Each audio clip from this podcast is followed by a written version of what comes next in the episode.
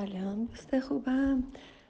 من شهل حسینی مشاوره بسیار کمال هستم.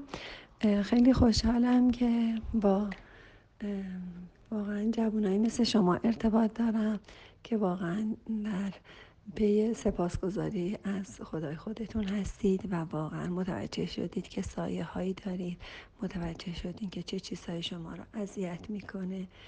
و اینکه متوجه شدی که ناسپاس هستی ناشکر هستی. البته من نمی‌دونم بچه داری یا نه ولی بدونید که ناسپاسی های ما بچه های ناسپاسی رو برای ما به ارمغان خواهد داشت. خیلی مهمه سپاسگزاری های والدین خیلی مهمه سپاسگزاری های مادر که بچه های گذاری بتونید داشته باشین اینکه گفتی که چطوری بدونی که خودت سپاسگزاری رو شروع کنی. من میشه برای بچه ها برای جوان حتی اونایی که نماز نمی‌خونن نماز صبح رو خیلی تاکید می‌کنن ازتون خواهش می‌کنم که زمان اذان حتما بیدار بشین و حتما نماز صبح رو به موقع بخونید. سجادتون رو عوض کنید اگر نماز خون هستید. اگر نماز خون هستید سجادتون عوض کنید جای نماز خوندنتون رو عوض کنید. احساس کنید اولین باری که برای خدا دارید نماز می‌خونید. احساس کنید آخرین باری که این نماز رو دارید می‌خونید.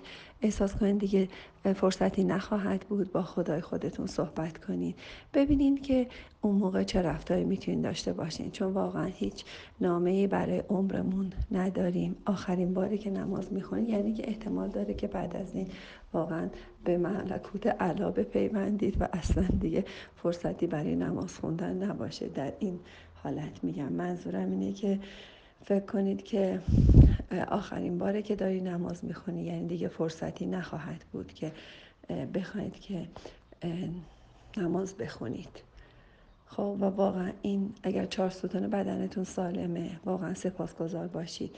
بشینید یه ده تا از سپاس هایی که برای خدا لازم هست بنویسید. ببینید چقدر چیزهایی داریم و ما سپاسگزار نیستیم.